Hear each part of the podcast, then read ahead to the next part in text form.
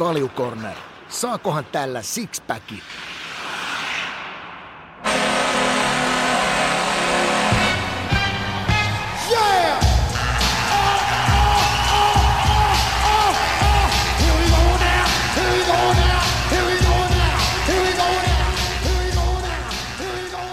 Ja tästä käyntiin Kalju Cornerin jakso numero 72. Spesiaaliviikkoa taas tarjolla, sillä brändin mukaisesti meidän suunnitelmat vaihtuu yhtä usein kuin Ikan bokserit tappio putkessa. Eli Juusolla tänään loukki päällä, sillä silmälääkäri aika osui nyt sitten tietenkin nauhoituksen päälle. Ja se mahdollisti sen, että tuotannon puolelta päästettiin taas mut, eli Wade tosi toimii. Ja tervetuloa taas tietenkin Ika-linjoille. Me Suomi nyt ei ihan ehkä yhtä helposti lähetä tässä meidän konseptissa korvaamaan, vai mitä olet mieltä?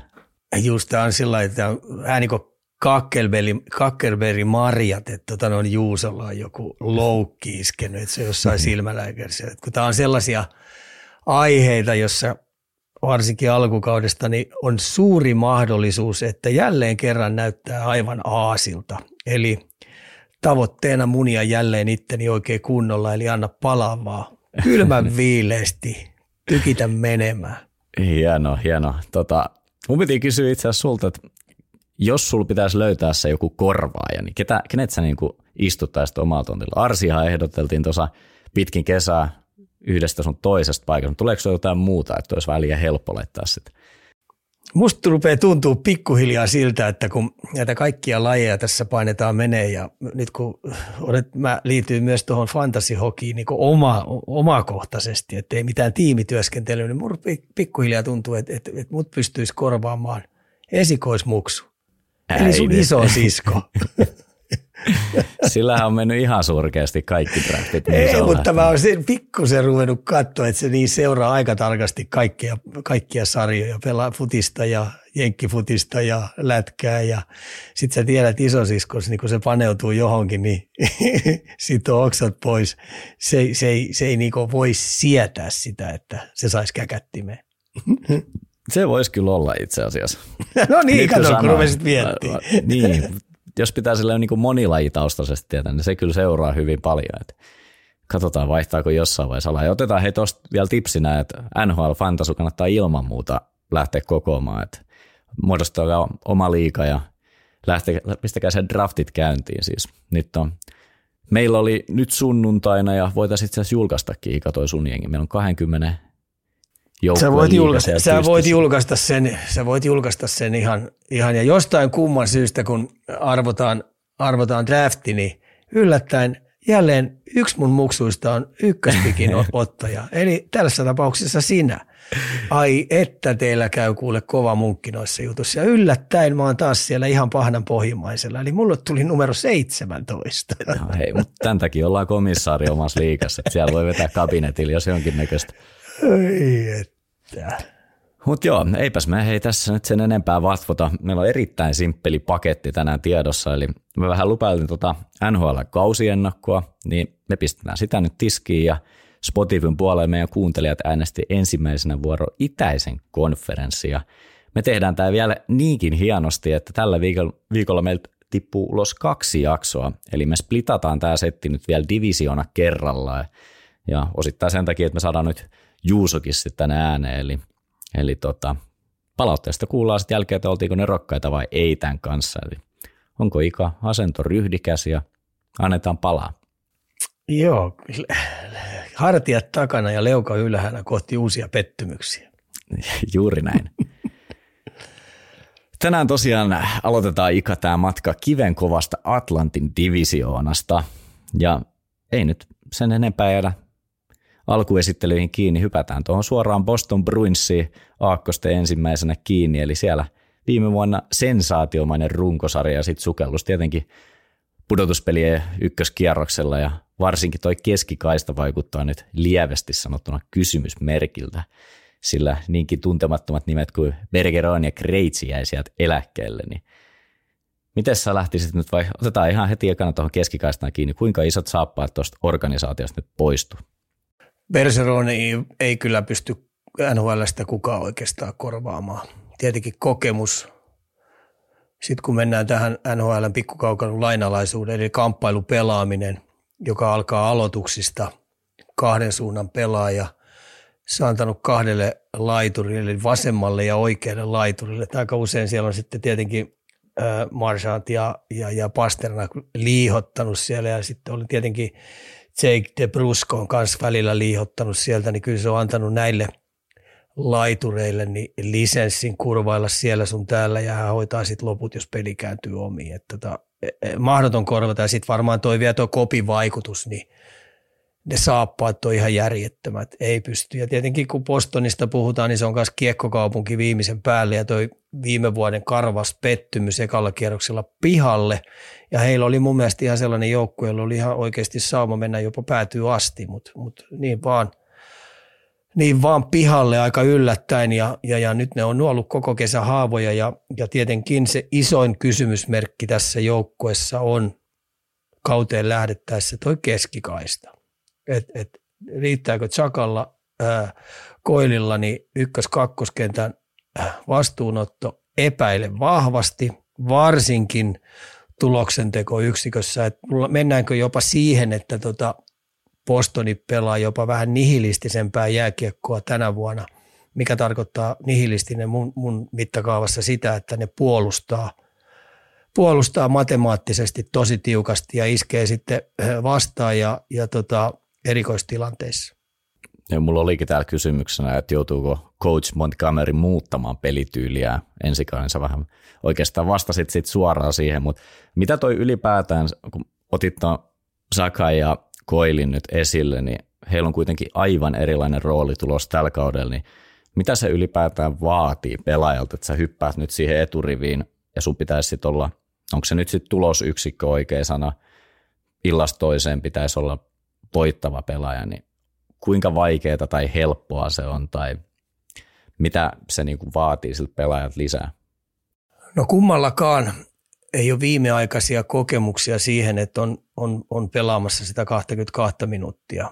Ja oikeasti joukkueen katseet kiinnittyy, kun sä saat parhaita pelaajia sun vierellesi, niin kiinnittyy siihen, että sun pitää pystyä tekemään tulosta ja voittaa vastapuolen shadow-kentät ja pelitaktiset jutut ja löytää tiet ja keinot aina uskomattomia taktisia vetoja vastaan niin, että siinä pitäisi olla kokemusta, ja sen takia niin nämä nyt heitetään syvään päätyyn aika raakileena, vaikka kokeneista pelaajista kuitenkin puhutaan, mutta ei ole sitä kokemusta olla tällaisessa joukkueessa, joka heittämällä pitää mennä pudotuspeleihin.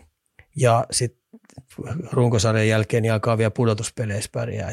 Niin kuulostaa helpolta, ja kaikkihan on innoissaan, kun pääsee tällaiseen näyttöpaikkaan. Ja sitten voisi kuvitella, että se on sitten, kun kautta mennään pitemmälle, niin se onkin sitten se hieno juttu, että kaikki menee niin kuin elokuvissa. Mutta hyvin usein käy sillain niin, että ei oikeasti pysty näihin haasteisiin vastaan, koska aikaisempaa kokemusta ei ole. Et me ajatellaan nuoret pelaajat, jotka esimerkiksi tulee ykkös-kakkoskenttään, niin ne pikkuhiljaa marinoituu ja sitten vuosi ne kerää sitä kokemusta, ja sitten joskus 5-6 vuoden kuluttua niin ne on kokonaisvaltaisesti valmiita johtaa keskikaistalla joukkuetta. Ajatellaan nyt esimerkiksi Conor McDavidia. Se on aika monta vuotta jumpannut tuolla Edmontonissa. On.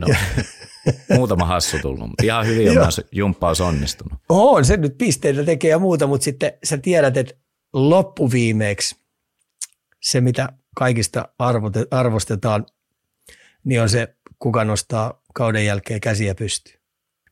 Se on se. Marsandihan me otettiin tuossa viime jaksossakin, otetaan se nyt uusiksi. Sieltä nyt Bergeron lähti, ja tämä on nyt sitten uuden kapteenin joukkue, niin uskotko sä, että se voi niinku muuttaa jopa sitä tietyllä tapaa sitä identiteettiäkin? Jos sieltä poistuu nyt Bergeron, ketä on sitten taas ollut tietyn tyyppinen johtaja, Marsandi paljon saanut kehuja, mutta varmasti myös on omanlaisensa, niin voiko se muuttaa jotenkin tietyllä tapaa sen ilmettä, sen koko joukkueen? Niin, iso yleisöhän ei tiedä sitä, että sehän on kopissa tosi kova laadunvalvoja ja kaukalla ulkopuolella, että tämmöinen elämäntapa urheilija, joka pelaa vaan ja ainoastaan voittaakseen pelejä, ja sitten kaiken lisäksi se vielä korottaa ääntä tietyissä paikoissa. Että nämä, mitä meikäläinen on kuullut, näitä koppijuttuja, niin totaalisen kova vaatimustaso sillä äijällä.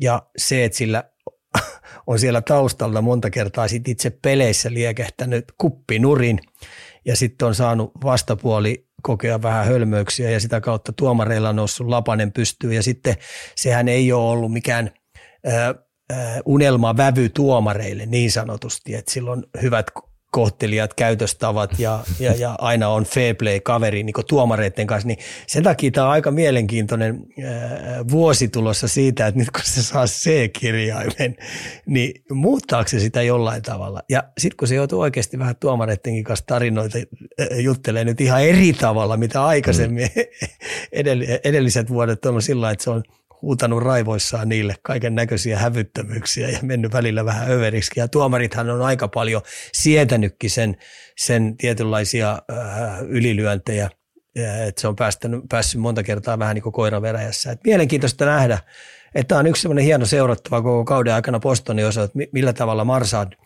marsaat muuttuu tässä matkan varrella vai muuttuuko ollenkaan.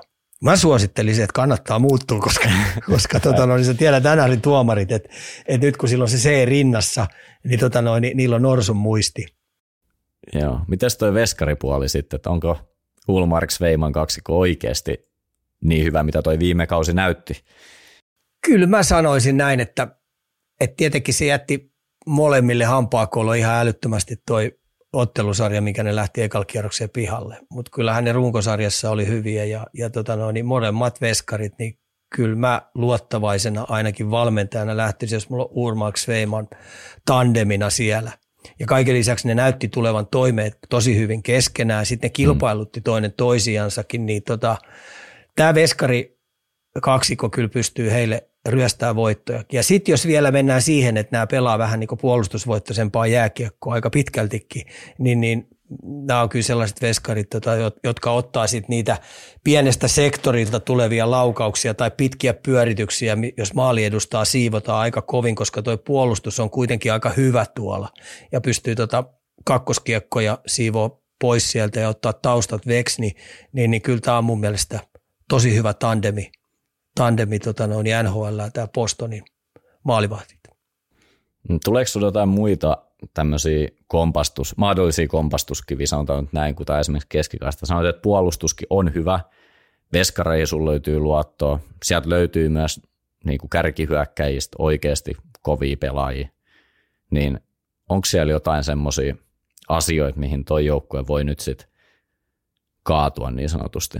En mä sano kaatua, mutta esimerkiksi mä otan tuosta tuon Jake DeBruscon, joka parhaimmillaan, kun se pelaa siellä ylärekisterissä jopa yli, niin sehän oli erittäin näyttävä ja tehokas pelaaja. Mutta sitten sillä tuli niitä pitkiä putkia, että ei oikein homma toiminut ja se ei oikein osannut käsitellä. Niin tämän vuoden Bostonin menestys, niin Jake DeBrusco pitää olla kyllä hyvällä tasolla. Siis tosi hyvällä tasolla. Ja sitten me tullaan myös tähän, että minkälainen tämä heidän nelosketju on. Että siellä on kuitenkin Milan Lucic, joka on palannut sinne tämmöisenä myyttisenä hahmona, mestaruusvuoden ruumiillistuma, niin se palaa nyt sitten verestään muistoja ja sen pitäisi sitten ohjata ja olla se effortin antaja, mutta kun me ollaan nyt viime vuodet nähnyt, niin se jalka ei ihan täpöillä liiky. Ei se liikkunut isossa kaukalossa kauheasti täällä MM-kisoissakaan, mutta kuitenkin niin mestarina lähti täältä pois. Ja sillä oli yksi junnu siinä, oli Kolumbuksen junnu tekemässä tulosta hänen kanssaan siitä, jota se opasti ja ohjasi. Tämä on yksi semmoinen, että miten nelosketju ja minkälaiseksi se rakennetaan, koska Bostonin semmoiseen vanhaan identiteettiin kuului telaketjuosasto, joka oli niin sanottu oikein kunnon power forward-linjasto.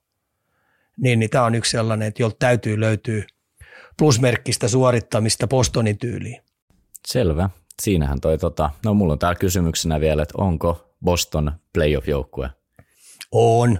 Mä luotan Montgomeryn valmennusosaamiseen ja se löytää tietekeinot. Ja sitten täällä on kuitenkin tässä puolustuksessa, mä odotan Charlie McEvoyta, niin odotan ihan tykkikautta.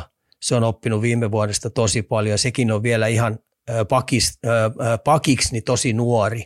Ja sitten Hampus Lindholm, joka tuli viime vuonna tonne pyörimään, niin oli siis ihan tykkikausi. Että kun se sai pelata koko kauden niin se oli mun mielestä NHL yksi parhaimmista pakeista. Selvä. Nyt mä jään mielellä odottaa, että ketäköhän me lähdetään tästä divisioonasta pudottelemaan. Hypätään seuraavaksi Buffaloon meinaa, että saas nähdä mitä sä oot tästä seurasta mieltä. Ei ollut viime vuosikaan ihan se otollinen aika murtautuu playoff-viiva yläpuolelle, 1 pisteen päähän se lopulta jäi, mutta ei sitten ei kuitenkaan. Mitä siitä jää kerrottavaa? Ei oikein mitään. Tämä este pitäisi nyt sitten vihdoin ja viimein Sabresin ylittää, tai ainakin luulisi sen olevan vähän niin kuin minimitavoite tulevalla kaudella, vai oletko mä väärässä? Ei. Se, että kun parhaimmillaan heidän peli rupesi völjymään oikein menestyksekkäästi ja häkki heilu toisessa päässä, mutta jostain kumman syystä jälleen tuli tämmöinen luulotauti.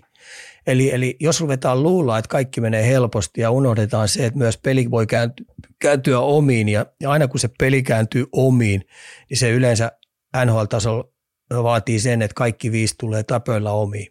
Niin heille tuli tämmöinen luulotauti ja siellä tuli semmoinen pitkä putki taas, joka sitten vesitti heidän vaikka Kirin saikin lopussa, niin vesitti heidän pudotuspelipaikan. Et mä nyt odotan ja toivon sitä, että koko Buffalon rosteri, puhutaan ketjusta ja pakeista, jotka siellä pelaa, niin ne tekee yhteisesti 2 suunnan hyvää jääkiekkoa, koska taitoa tuossa joukkueessa on.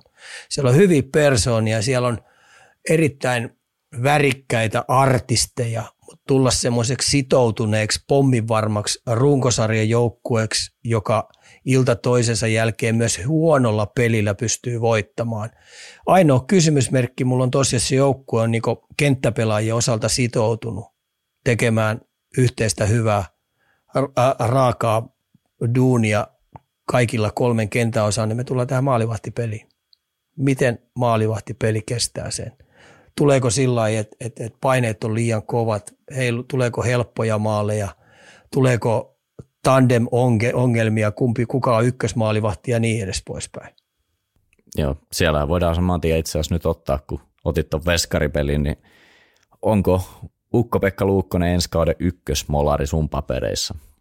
En mä oikein osaa nimetä siellä ja osaako myöskään valmennus siellä vielä nimetä lähellekään, vai lähdetäänkö kauteen se, että meillä on 3 heppaa siellä ja katsotaan, kenen pää kestää.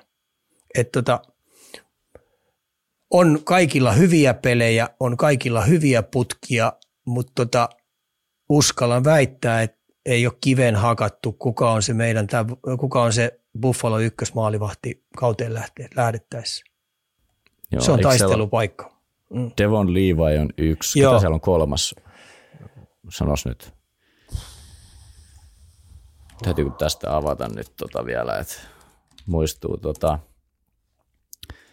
Muistuu mieleen, ei Devon Levi ja Luukkonen näyttäisi olevan niin kuin ainakin 1-2 tällä hetkellä. Löytyykö sieltä vielä sitten joku? Mä sanoisin, että jostain löytyy se 3. Onko toi Tokarski? Tuli ainakin sinne. Joo. No, joka tapauksessa. Mutta siinähän on kuitenkin. Et jos tuossa nyt on 1 ja 2 tai 2 ja 1, niin kyllä siellä on myös se 3 liipasimella. Aivan varmasti, että kyllä ne yrittää sitä. Että toihan tietenkin, jos me ajatellaan puolustusta, niin siellä on esimerkiksi Daliin. Jos otetaan Daliin, niin Daliinilta vaaditaan sitä, että sen oikeasti pitäisi nyt nousta sinne top 5 pakiksi tasaisesti. Siellä on paljon. Se otti viime vuonna hyviä steppejä eteenpäin. Mä olin edellisestä vuodesta ihan paniikissa ja kauhuissa, että mitä tuosta tulee, koska se näytti laiskalta, välinpitämättömät. Viime vuonna se otti steppejä, mutta silti mä odotan entistä enemmän häneltä muutaman pykälän vielä tasonostoa ja tasaisuutta. Ja sitten Power, joka on nuori ruki, on ollut tässä, niin on taas vuoden kokeneempi iso poika. Sitten Samuelsson on iso poika. Niin tässä nyt näyttää se olevan sitten jo puolustuksenkin kannalta sillain niin, että ne on ihan tietoisesti rakentanut, että toi alakerta rupeisi täyttää kaikki vaateet, mitä NHL vaatii. Joo, toi Samuelssonhan oli siitä mielestäni mielenkiintoinen pelaaja, että hänhän nyt sainassa 7 vuoden ja oliko se 4,28 jotain tämä diili, että siinä kyllä myös Buffalokin betsasi tietyllä tapaa tulevaisuuteen ja no niin kuin sanoit, niin Dalinistahan nyt odotetaan, että se on seuraava Norris-taso puolustaja siellä, niin Mielenkiintoista nähdä. Samoin Powerista odotetaan ihan samanlaista. Erittäin hyvä kiekollinen pelaaja, iso kokoinen, luistelee hyvin, niin se on ihan selvä. Ja Samuelsson, niin mun mielestä se ei ollut edes minkäännäköinen petsaus siinä mielessä, että jämäkkä jätkä luistelee ja sä saat sidottua tuommoisen kulmapalan puolustussuuntaa niin moneksi vuodeksi, niin mun mielestä ihan looginen kutitus. Ja sitten kun vielä toivotaan se, että toi palkkakatto, niin se nousee ylöspäin, niin, niin mä en näe minkäännäköisenä petsauksena edes. Hyvä veto. Joo. Oliko sä sitä mieltä, että toi hyökkäys on itsessään jo vakuuttava, että siitä se ei jää kiinni? On se sitten hyökkäys tai puolustussuuntaan pelattaessa, niin näetkö siinä jotain heikkoja kohtia? No mun yksi suosikkipelaaja on Alex Tuck. Ja se on siellä sellainen erontekijä, mutta kun tässä on kuitenkin Cousins ja Peterka, niin, niin ne on kaksi sellaista nuorta pelaajaa, jotka tulee tasoansa nostaa koko ajan, aivan varmasti.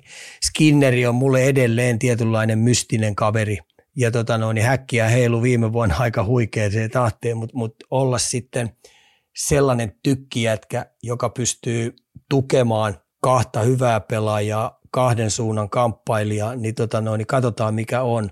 Ja mä tykkäsin tästä hankinnasta, tästä Greenwaystä, joka tuli Minnesotasta. Mä ihmettelin, että millä ihmeellä Minnesota luopui tällaisesta kaverista. Mä näin sen Minnesotassa joskus. En tiedä, onko sitten jotain siviilipuolen ongelmia ja muuta ollut sitten Minnesotassa. Ne halusi siitä eroa, mutta mä näkisin, että siinäkin on ihan järjettömästi potentiaali tulla hyväksi pelaajaksi. Ja nyt jos se pelaa tuo kolmannessa, mä näkisin, että se pystyy nousemaan siitäkin pikkuhiljaa ylöspäin, kunhan saa itsensä vaan hyvää kuntoa. Mutta vaarallinen kaveri. Joo. Otetaanko nyt se, millä aloitettiinkin vielä tähän loppuun, eli Buffalothan nyt löytyy sitten lähimenneisyydessä näitä hyviä alkukausia, ja viime vuosi oli se hyvä loppupusku, niin mitkä on ne teesit, millä Buffalo sit pystyy nyt läpi kauden, on se sitten myskäämistä tai taidolla eteenpäin, niin vetämään ton kauden silleen, että se taso on ja pysyy? Mä sanoisin näin, ykkösenä se joukkue pitää sitoutua siihen, että hyökätäkseen hyvin, niin sun on puolustettava henkensä kaupalla. Et oikeasti sä et voi lähteä sellaiseen, että sä ylihyökkäät jatkuvasti ja sit sä kattelet ympärillä, sä oot nostanut selän pystyyn, että kuka luistelee alas. Ai vitsi, se on mun vuoro luistella. Silloin se on myöhäistä. Eli pitää oikeasti olla sitoutunut siihen, että tehdään ne paskahommat alaspäin. Ja sitten niin oman alueen puolustuspelaamisessa, niin siinä ne pienten asioiden tekeminen niin koskee kaikkia. Ei voi olla siellä vapaamatkustajia mukana. Ketä tuolla on se laadunvalvoja sitten? No, tämä on hyvä kysymys. Jos pitäisi niin tästä heittää, niin onko Daliinista siihen? Koska sehän on heidän niin sanottu franchise-kasvu siellä. Take Thompson ei kuitenkaan ole vielä voikkaan olla se, koska se nyt tuli niin kauhealla pompulla tuohon juoksuun mukaan supertähdeksi, että kukaan ei meistä vielä osaa satavarmana sanoa, että onko toi taso, millä se viime vuonna tykitti menemään, niin onko se pysyvä. Siinä onkin yksi kysymysmerkki sitten Buffalon suuntaan. Hypätäänkö Detroittiin seuraavaksi? Siellä ainakin mun silmiin osuu vähän samanlainen tilanne kuin Buffalolle, että viime kaudesta ei taaskaan jäänyt ihan liikaa kerrottavaa, ja Isermanin nipul nyt se tulevan kauden savottakaan ei mikään helppo ole. Et mihin suuntaan sä näet, että Ika tää laiva nyt on alustavasti seilaamassa? No tää vuosi on niinku pakko mennä pudotuspeleihin. Siinä ei niinku kahta sanaakaan ole.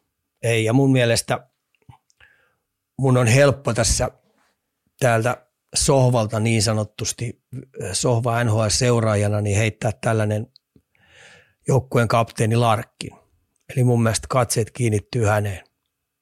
Hänen pitää pystyä olemaan se hyvä poliisi, paha poliisi, erittäin kova käskyttäjä siellä, jotta valmennus saa siellä työrauhan grindata sitä joukkuetta piste pisteltä varmaksi pudotuspelijoukkueeksi, koska tämä nyt rakennustouhu on heillä kestänyt jopa Detroitin mittapuun mukaan niin jo vähän liian pitkään. Niin nyt pitää saada jo ihan oikeasti aikaiseksi jotain. Eikö se Eiserplan on aika rauhassa saanut olla siellä? Tämä matka, tai on oltu niin sanotusti kärsivällisiä, kun tiedetään Eisermanin track recordin noissa asioissa, niin on aika heikkojakin suorituksia niin sanotusti saanut hepposesti anteeksi, mitä välttämättä muut GM:t ei olisi. Niin näetkö sä, että nämä uudet hankinnat, sanotaan esimerkiksi, otan nyt vaikka Alex DeBrincat tuohon alkuun, niin onko siinä Larkkinin vierellä semmoinen henkilö, kenen pitäisi pystyä sitä tarvittavaa tuhoa sitten tekemään ensi kaudella?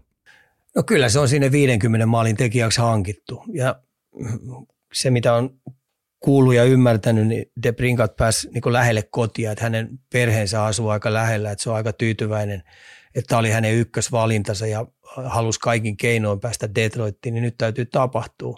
Se, että millä tavalla sitten Raymond, koska siellä on nyt aika paljon sellaisia kavereita, jotka haluaisi olla ykkösyyveissä. Lukas Raymondi ajettu pitkään sisään. Sitten meillä on Perron siellä, joka on pitkään ollut ykkösyyveen jätkiä. Sitten meillä on Fabri siellä, joka on kanssa vähän haluaisi olla ykkösyyveen.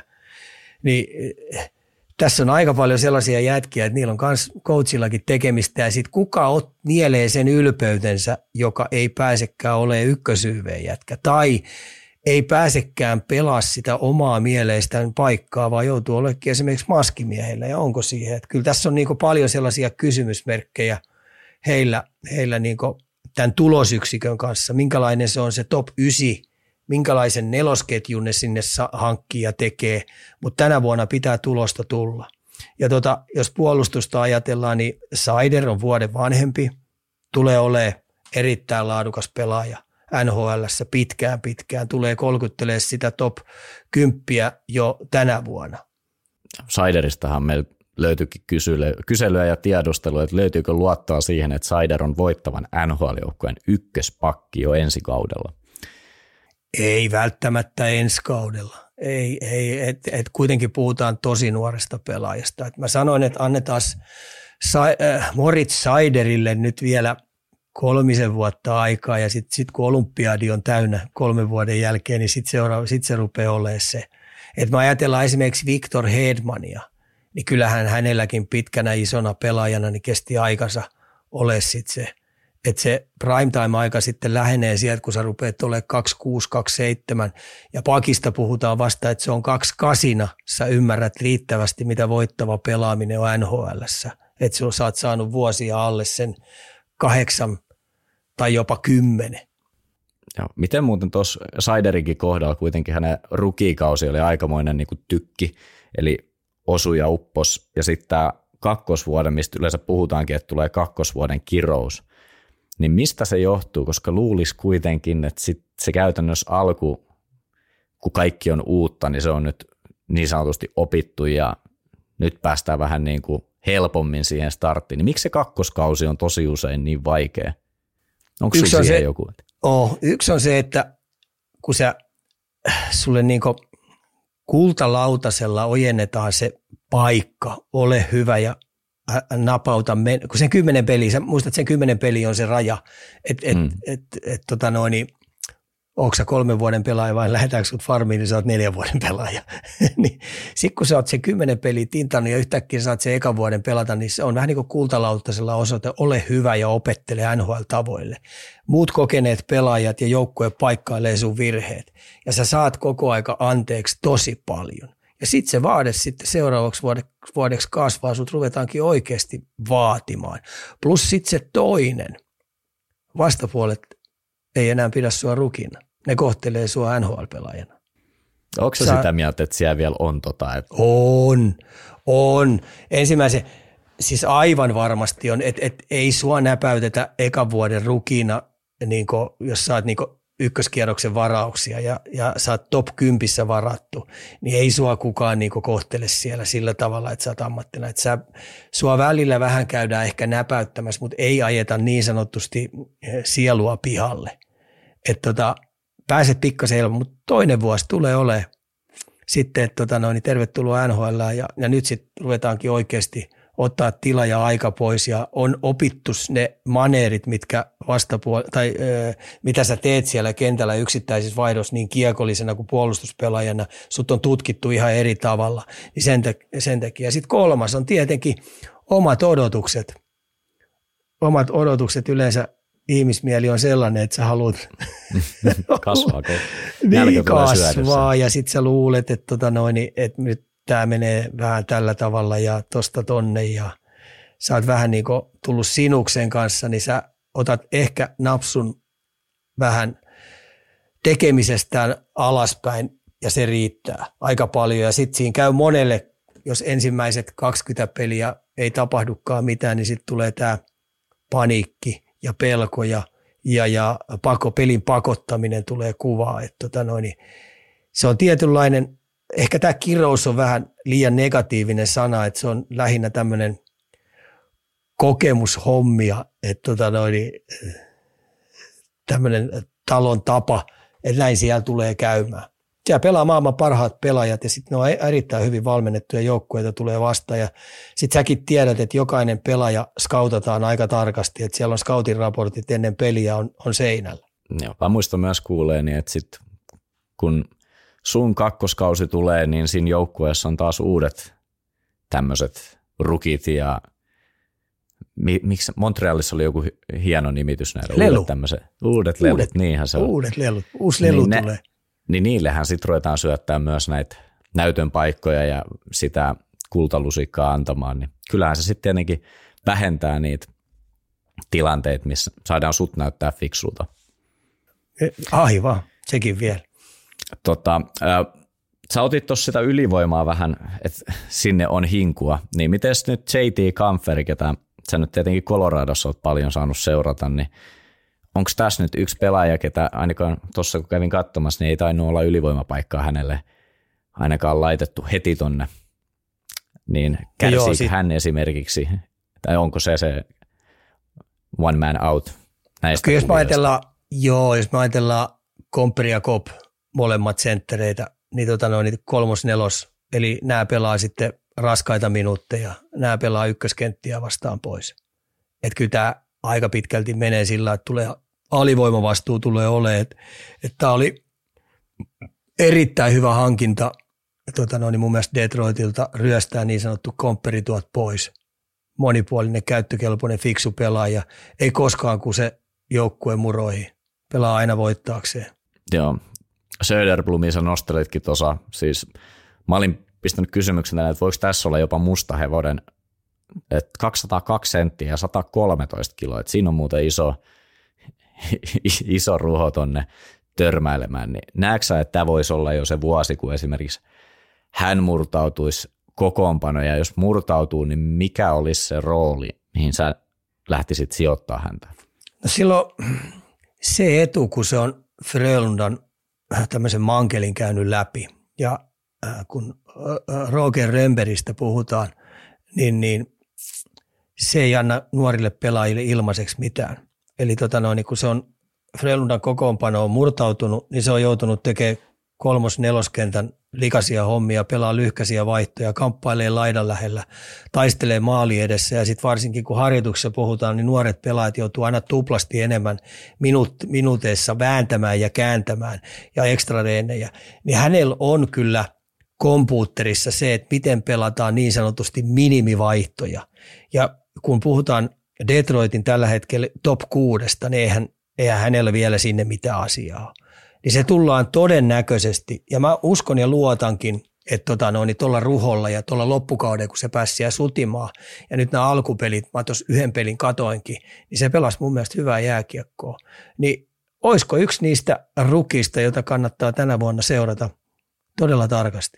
Täällä on suomalaisittain tietenkin mielenkiintoinen Husso.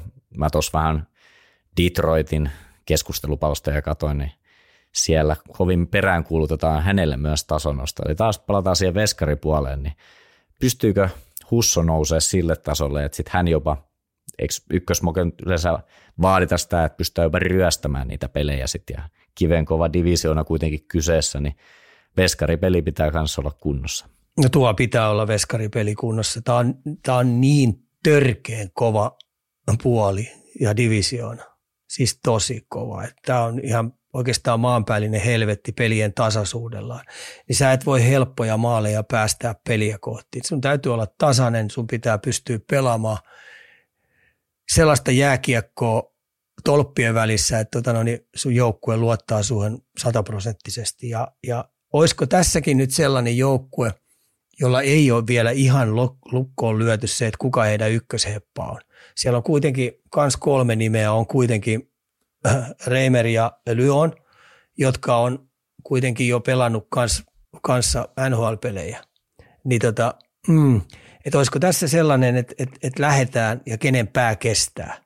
Niin tosta, mä olin unohtanut, että toi Lyonkin tuli tonne. Että kyllähän siinäkin nyt on kilpailu ainakin, jopa ainakin kuin top 2. Mutta alustavasti kuitenkin Husso varmastikin on se, kenellä se paikka on niin sanotusti menetettävänä. Joo, se on aika hyvin sanottu jo, että Husso on edessä ja muut pitää hänet varpailla. Joo. Kuuntelijakysymystä. Detroit-fanina kiinnostaisi kuulla Ikan näkemys Tuomiston saumasta päästä pelaavaan kokoonpanoon. Hyvä poika tuntuisi olevan ja mä ehtisin tuossa itse asiassa katoin Detroitin harkkapelin highlightit ja näin, että aikamoisen pommin paino tuossa just viivalta ja se on aina hyvän. Itseluottamus nousee, kun painat hirveän lämäri ylämummoon tuossa, niin näytkö, että on sauma? Tämä hehkutettu Conor Bedard oli jättänyt jostain kumman syystä, niin ei ihan ehtinyt laukauksen tielle omalla alueella. Tuomisto pääsi virittämään one-timeria. Hieno yläpesä. Et joo, Tuomiston kanssa pääsin kesällä työskentelemään jäällä aika paljonkin ja erittäin. Se harjoitteli Turussa ja harjoitteli Viljon kanssa fysiikkaa ja kärsivällisesti hän lähtee, että hän tietää sen tasan tarkkaan, että hänellä on paljon Pohjois-Amerikan pelistä opetettavaa, vaikka olikin Denverissä yliopistossa pelaamassa ja voitti muuten siellä mestaruuden. Ja sitten päättikin keskeyttää koulun ja palasi TPS ja sai siellä sitten isoon ruutuun ja pääsi YV pyörittämään ja sai hyviä minuutteja. Ja nyt sitten lähtee Pohjois-Amerikkaan, mutta kyllä aika lähtökohtaisesti hänkin on jalat maassa ja tietää sen, että menee todennäköisesti 99% varmuudella, ellei tapahdu kauheita, niin, tai hienoja isoja juttuja, niin, niin pelaa bussisarjaa. Mutta pitkässä juoksussa mä uskon, että Tuomistosta tulee NHL-puolustaja. Luonne aivan saamari hyvä. Ja täysin mun mielestä raakille vielä monessa osa-alueessa, eli se pystyy kauden aikana kehittymään siellä, pystyy luistelua parantaa, pystyy käsiä parantaa, pystyy kamppailupelaamista parantaa, 1 vastaan 1 pienessä tilassa kamppailuun. Niin tulee, se on mun mittapuun mukana vielä ihan raakille ja silti kuitenkin aika korkealle NHL varattu ja lähtee nyt sitten tavoittelemaan omaa unelmaansa sinne. Mehän unohdettiin toi Määttä, että Määttähän tuolla on kuitenkin yksi sellainen pelaaja, joka on isäntä siellä. Siraattikin on, joka Montrealista joskus aikoinaan Detroittiin tuli, itse asiassa taisi oli vielä välissä vielä Floridassakin. Mutta mä tykkäsin Sirotista tosi paljon. Niin tässä on Sirotti ja esimerkiksi Määttä on 2 sellaista pakkia, jolla odotetaan tätä alakerran opastamista ja ohjaamista, mitä on voittava jääkiekko. Joo, mitäs mulla on tässä vielä? Tällainen löytyy kuin, että kuinka isot mahdollisuudet tällä jengillä top 4 sijoitukseen ja mistä se todennäköisemmin jää vajaaksi on meiltä kysytty. Eli lähdetkö nyt pistämään sitten Detroitia? No tässä on top 4 lasketaan, että kyllähän 5. paikaltakin tietyllä tavalla voi mennä pudotuspeleihin, mutta jos nyt kohdellaan tätä top 4 sijoitusta vähän niin kuin pudotuspelijoukkueen asemana, niin meneekö Detroit? Buffalostakin unohtui kysyä muuten. Joo, molemmilla tekee tiukkaa, mutta mä sanon, että molemmat on 5 joukossa. Okei, eli molemmilla olisi näillä näkymiset saumat pudotuspeleihin ja toinen ainakin menisi. Ja sä sanoit, mistä jää kiinni, niin mä sanoisin, että se voi jäädä kiinni, että heidän 1- ja 2-kentät vuotaa. Mä uskon, että heidän 3. ja 4 tulee pelaa painavaa, hyvää, voittavaa jääkiekkoa, jotka hyvin roolitettu, helposti ja hyvin roolitettuna pystyy tuhoamaan vastapuolelle 1- ja 2-kenttiä pois. Mutta me tullaan siihen, että miten ykkös- ja kakkoskentät heillä, niin millä tavalla ne pelaa hyvää kahden suunnan jääkiekkoa vai onko se vain yhden suunnan jääkiekkoa ja sitten esimerkiksi omiin on järjetön ylämäki. Maitohappo on perse ja reidet aivan täynnä, ei pysty, ei jaksa ja sitten pelataan vielä niitä pitkiä vaihtoja. Niin se on se mun kysymysmerkki Detroitin, jota tuun seuraa tosi tarkkaan, että minkälainen se on se sitoutuminen neljän ketjun pelaamiseen siellä. Joo. Hypätään tästä Floridaan ja viime vuoden playereiden tuhkimotarinahan jäi siellä suunnalla viimeistä vaille vajaaksi. Eniten tässä nyt tietenkin Ika kiinnostaa tietää sitten, että minkälainen pantterilauma sieltä tulee kauden alusta sitten alkaen ulos, että onko se kriisijoukkueen vai tullaanko sitten samanlaisella buumilla tuohon kauden alkuun ja sitä se varmasti niin kuin vaatisi ja odotus ainakin heidän päässään on. Erittäin hyvä kysymys. Mä sanoisin näin tämän Floridan keissin tapauksessa, että minkä myös päävalmentaja heitti viimeisen pelin jälkeen, että joukkue otti iskuja tosi paljon. Joukkueessa oli 80% lähes kaikki rikki. Osalla kestää kauteen päästä mukaan varmaan joulu-tammikuussa. Ja se antoi hyvän esimerkin siitä, että kuinka vaikeaa oli Stanley Cupin mestaruuden jälkeen Coloradolla. Tossahan oli se ykköspakit, Ekblad Montourhan on ainakin 2 kuukautta nyt kauden alusta pois. Joo, ja sitten me tullaan vielä siihen, että osa joutui koko kesän kuntouttaa tiettyjä haavoja, tiettyjä kolhuja, olkapäätä. On lonkkaa, on kylkeä ollut, on polvia ollut, on nilkkoja ollut, niin sä oot kuntouttanut ittees, että sä pääsisit aloittaa suht terveenä. Niin, tämä oli mun mielestä erittäin hyvä heitto valmennukselta se, että alkukausi tulee olemaan tosi vaijerilla. Ja silloin pitäisi pystyä rimpuilla siinä viivojen päällä, mutta sitten kun rupeaa jätkiä palaamaan kokoonpano joulutammikuussa, niin pitäisi olla vielä hyvissä asetelmissa. Mutta jämäkkää tulee olemaan ja mun mielestä Bill Zito, heidän GM on aika hyvin pystynyt vahvistaa sitä, löytää Mikkolaa sinne ja niin edes poispäin, on tuonut pakkeja sinne jo heti alkukaudesta. Mun mielestä Zito on pystynyt tosi hyvin reagoimaan. Tuleeko Florida pelaa alkukaudesta erilaista jääkiekkoa, mitä no, mä sanoinkin tuossa jo, että heidän ykköspakit 2 puuttuu, niin se on, mun mielestä mä näin semmoisen datan, että jos nämä 2 kaveria pelaisi 82 peliä molemmat, niin pudotuspelisaumat oli Vegasin kertoimien mukaan joku 85, mutta nyt jos ne pelaa 50 peliä vaan, niin se oli 60, niin eikö se tarkoita, että niillä on aika iso impakti siihen, miten tuo joukkue tulee pärjäämään, ja nyt kun he ei ole tässä alkukaudessa, niin millä tavoin siis he pelillisesti käytännössä reagoi tähän, että sieltä puuttuu tällaiset tyypit? Heillä oli viime vuonna iso etu se, että kun ne opetteli Paul Morrisen tavoille, eli tämän kahden suunnan pelaamisen, luukut kiinni, ja sitten kun ne rupesi pinnoja keräämään, niin se hyökkäyspelaaminenkin mun mielestä rupesi näyttää ihan okolta, mutta se oli sitoutunut joukkue puolustamaan, sitoutunut joukkue ottaa näitä maalivoittoja. Ja pudotuspeleissähän me nähtiin se, että ne otti maalivoittoja aika paljon, jatkoaikavoittoja ja niin edes poispäin. Niin täällä joukkueella on jo arvot sillain sen pelikirjallisesti, että NHL:ssä kerätäkseen vähän raihnasenakin pisteitä, niin sun on oikeasti puolustettava maksimaalisesti. Ja silti heillä löytyy tulivoimaa sieltä yläkerrasta. Että ne tietää sen, että kun 60 minuuttia pelataan, niin heille tulee kyllä maalipaikkoja. Parkkovi pystyy omalla tekemisellään luomaan, Taksak pystyy omalla tekemisellään luomaan, Reinhardt pystyy sieltä luomaan, Verhace pystyy sieltä luomaan. Että heillä on kyllä näitä pelaajia. Lundel tulee olemaan tosi hyvä pelaaja tänä vuonna. Et harmittaa, että mun olisi ollut sauman rykästä se, niin olisi pitänyt Lundel ilman muuta ottaa, koska mä uskon, että Lundel... Siis. Niin, siis mä oon aika 100% varma, tai sanotaan 99% varma, että Lundeli tulee pelaa tykkikauden. Ja nyt he saa Luostarisen takaisin. Luostarisen poissaolo näkyy esimerkiksi Stanley Cupin finaaleissa tosi isosti.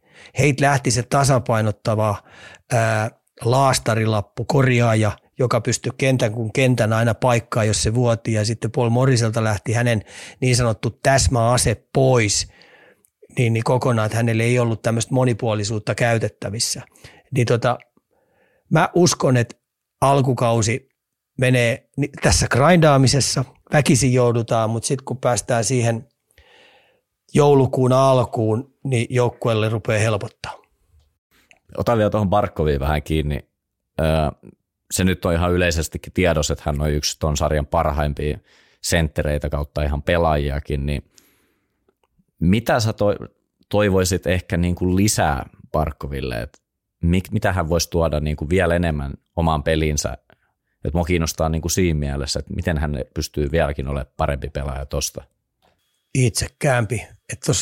Sitä viimeisen pelin jälkeen, kun tietenkin pääsin kopissa käymään ja sitten kun oli kaikki mediavelvoitteet hoidettu, niin pääsin Sassan kanssa vielä siihen juttelemaan aika pitkäänkin ja kiinnitin sellaisen pistin merkille sellaisen homman, että sen silmistä näki. Se tietää, miten hän lähtee seuraavaan vuoteen valmistautuu. Ja nyt sitten Tampereelta kuuluu erittäin hyviä huhuja, että se on sulattanut vähän lihaksia pois, tulee selvästi kevyempänä, selvästi aerobisempi pohja on, selvästi vikkelämpi. Eli saanut huilattua oman kroppansa totaalisesti kuntoon, tehnyt nyt fiksumpia asioita. On tehnyt hyviäkin asioita, mutta vielä on pystynyt niin ajatuksen tasolla löytää niitä selviä uusia kehityskohteita hänen seuraavan vuoden pelaamisensa. Niin jos hän vaan pysyy ehjänä, niin mulla on vahva tunne, että tullaan näkemään nyt parasta Parkkovia kuin koskaan tänä kautena. Ja sitä varsinkin alkukaudesta näillä näkymin tarvitaan. Joo, että mielenkiintoista, että mä heitän tuohon vielä Parkkovista, että taivas yksin tietää, ketkä hänen laituritta siellä on. Rodriguez, joka tuli tuolta Coloradosta, niin sitä nyt siihen on vähän suunniteltu, mutta mielenkiintoista nähdä, että ketkä ne on, koska Verhace ja Taksak todennäköisesti ei pelaa hänen laidoilla. Joo. Ehkä ylivoimalla kyllä. Niin, veskaripuoli, yksi iso mysteeri taas. Tässäkin. Musta tuntuu, että joka joukkueessa on mysteeri tässä, kun mennään läpi näitä. Niin tuleeko sieltä vesinapoproski vai minkälainen ukkeli tuonne runkosarjan luukulle? No heillä on nyt sellainen mun mielestä hieno juttu, että Naitti tulee sieltä telakalta pois. Hän on omat juttunsa mielenterveyshommassa käynyt ja mitä nyt on kuullut kesän aikana, niin erittäin hyvässä fyysisessä kunnossa, paneutunut jääkiekkoja tulee, niin Bobrovskille on ihan hyvä kilpailija tuohon noin. Ja sitten tuo joukkuehan tulee Bobrovskille pelaa pelejä, ne syö sen kädestä. Ei sellaista tiimiä löydykään, että jos sä vedät tuollaisen pudotuspelirallin, minkä Bobrovski tuossa veti, niin joukkue lähtee sun edessä, tai lähtee siihen, että ne kehtais laiskotella. Ei, että kyllä ne yrittää kaiken mahdollisin keinoin palkita Bobrovskin hyvä playoff-rani. No, kysytään tähän loppuun taas se, että onko Florida, miten sä luulet, että toi alkukausi nyt tulee menee? Näyttääkö se sen suunnan, ollaanko me top 4 vai ei? Se on 5 joukossa. Sulla on kaikki kohta 5 joukossa ja me katsotaan tuossa lopussa, että kuka sieltä sitten liputetaan. Joo, nyt kun mä sain tämän mun virallisen listan tähän käteen, niin mulla oli muuten Detroit on muuten 6. tänne. Eli se jäi 5. ulos, mutta Florida on 5. sisällä. Okei. Muokataan sen verran tuosta. Sitten päästäänkin Montreal. Mites tätä nyt sitten lähtisi avaamaan? Ainakin paperilla varmaan, tai ainakin mun papereissa ainoa jengi, joka ei tässä divisioonassa nyt tappele siitä playoff-paikasta, niin millaiset tavoitteet sä antaisit nyt Canadiensille ensi kautta ajatellen? Tämä on hyvä kysymys. Että, kun tätä divisioonaa tässä katsoo, niin voi Pyhän Pyyttonin pallit sentään, niin tämä on kyllä hevi, tämä on raskasta. Ja sitten kun pelataan paljon sellaisia pelejä, joilla on oikeasti tosi iso merkitys sen divisioonan sisällä, niin mä vähän pahaa pelkään, että Montreali tulee maksaa ensi vuonna tosi iso hinta, ja sitten kun se kaupunki on niin kärsimätön. Ne haluaa nyt tässä ja nyt, että nyt täytyy oikeasti pystyä pudotuspelipaikasta taistelemaan, mutta millä helvatella?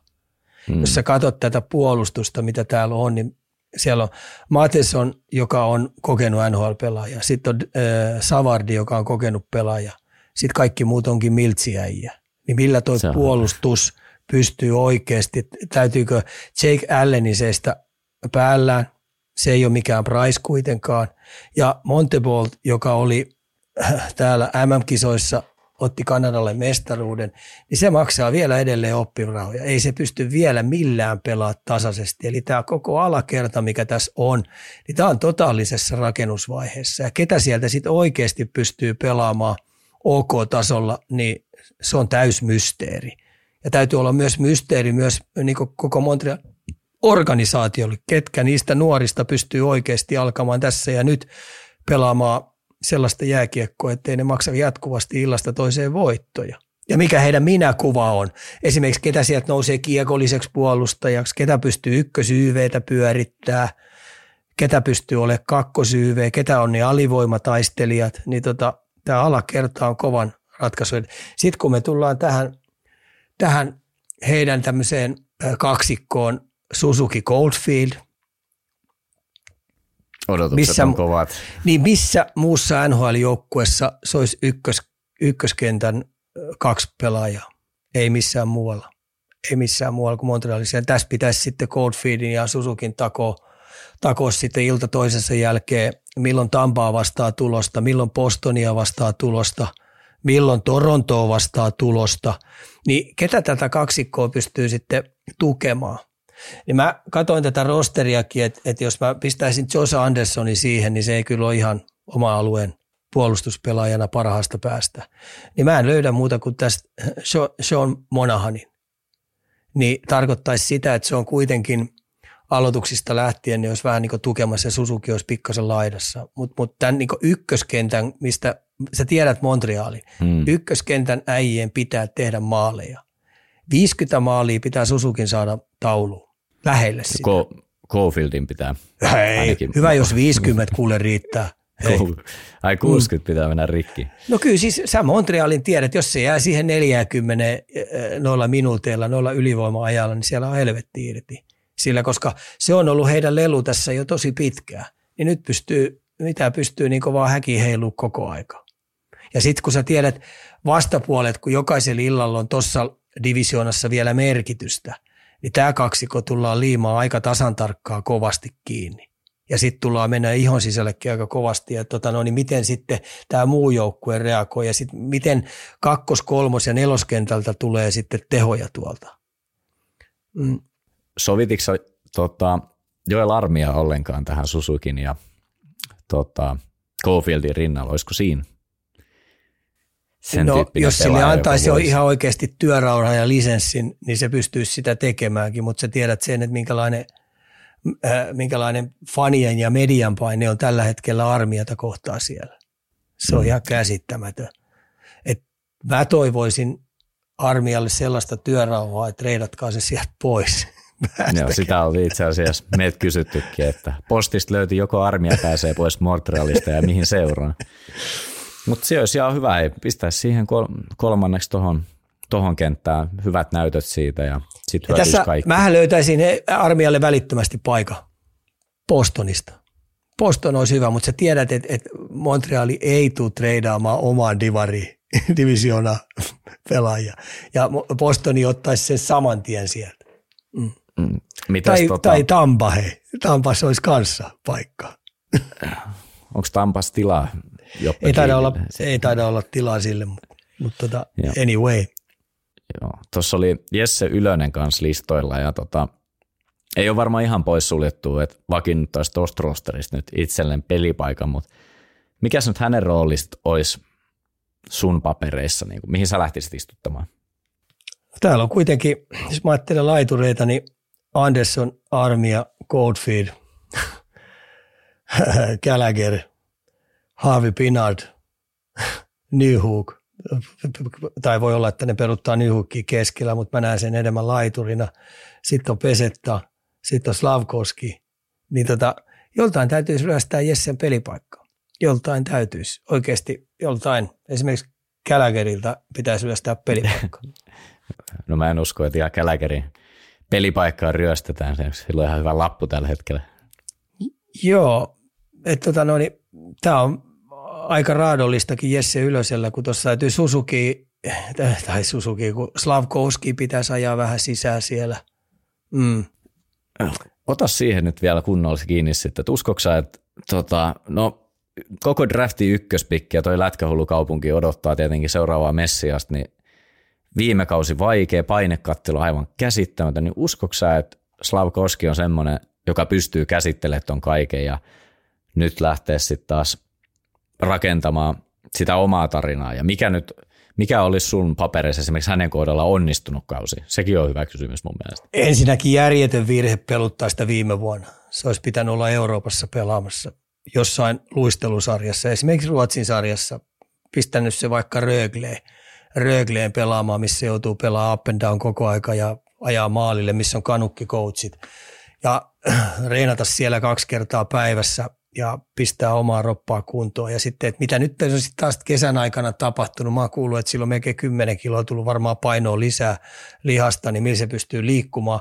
Ja sitten kun se ei ole muutenkaan kauhean hyvä niillä luistimilla, niin mä pahaa pelkään, että toi paskan ja paineistamisen määrä, mikä rupeaa medialta tulee ja faneilta tulee, niin, niin ei ole muuta vaihtoehtoa kuin pistää se AHL pelaamaan pitkäksi aikaa. Se on meinaa niin kova mankeli. Ja jos se peli ei toimi ja sitten kun näyttää siltä, että saat luissin tuossa pelitavassa, niin pelin lukeminen täytyy olla niin kuin pikasakissa.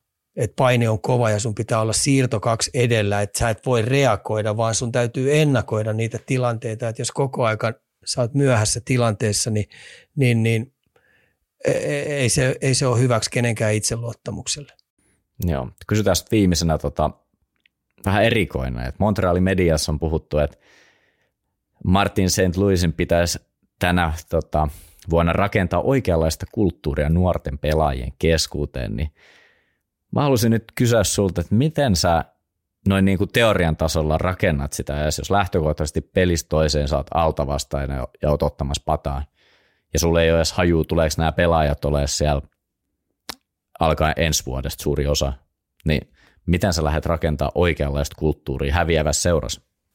Kaikista on kuullut, että en ole törmännyt, kun tietenkin opin tuntea myös montrealilaista mediaa ja sitten ihmisiä, jotka seuraa tosi paljon, niin päässyt niiden juttuja, päässyt niiden hommia lukemaan ja juttelemaan niiden kanssa, niin, kaikki sanoo, että viimeisen päälle hyvä coachi, siis tosi hyvä. Hyviä harjoitteita, pystyy opettaa yksilötasolla, pystyy viisikkotasolla löytää hyviä juttuja, hyviä pelitavallisia juttuja. YVAV on läpeissä, pelaajan käsittely on läpeissä. Se opetteli sitä jo varmaan pelaajan käsittelyä, tietenkin kun se on ollut liideri omassa joukkueessa tosi pitkään, niin se osaa siinä. Mä näen siinä paljon tätä Brindamuuria, eli Karoliinan coachia, näen paljon siinä samantyylistä. Ja nyt tämä on aika veemäinen tilanne hänet, jos koko aika vuodesta toiseen, niin hän joutuu niinku raakileita tuomaan tuonne niinku framille. Ja varsinkin kun ajatellaan Montrealin alakertaa, niin siellä on tosi paljon keltanokkia. Niin tämän pelin suunnittelussa niin menee tosi paljon. Ja sitten kun sä annat paljon vapauksia pelitapojen sisällä, niin aika paljon jää monet pelaajat vielä NHL-tasolla kiinni. Ja sitten kun sä oot koko aika jatkuvasti vähän myöhässä, niin aina häkki heiluu omissa, koska ylivoimahyökkäykset NHL-huippujätkät niin rankaisee tosi kovalla kädellä. Niin opeta siinä sitten nuoria. Niin mä sanoisin näin, että tämmöinen nuorten pelaajien mankeli pitää ilman muuta Montrealissa saada sinne lavaliin. Se pitää saada perattua tosi paljon paremmaksi. Niin, AHL-joukkueeseen. AHL-joukkue, joo. Eli se pelaa siinä Lavalissa, että Lavalissa ei ole, Montrealista ei ole pitkä matka sinne. Ja siellä on puitteet ja olosuhteet kunnossa, mutta me tullaan siihen itse peliin, itse harjoitteluun, itse niihin puitteisiin, niin siellä pitää oikeasti olla, mä puhun niinku armeijasta, että se kausi, mikä siellä on, se 9 kuukautta, 10 kuukautta, mikä siellä on, niin se on vähän niin kuin 24/7. Sä lusit siellä ja reenaat. Ja sun täytyy olla vuoden päästä selvästi valmiimpi jääkiekkoilija, selvästi valmiimpi urheilija. Ja aina kun sä pääset ylös, niin sä oot paremmassa kunnossa kuin yksikään Montrealin oma pelaaja.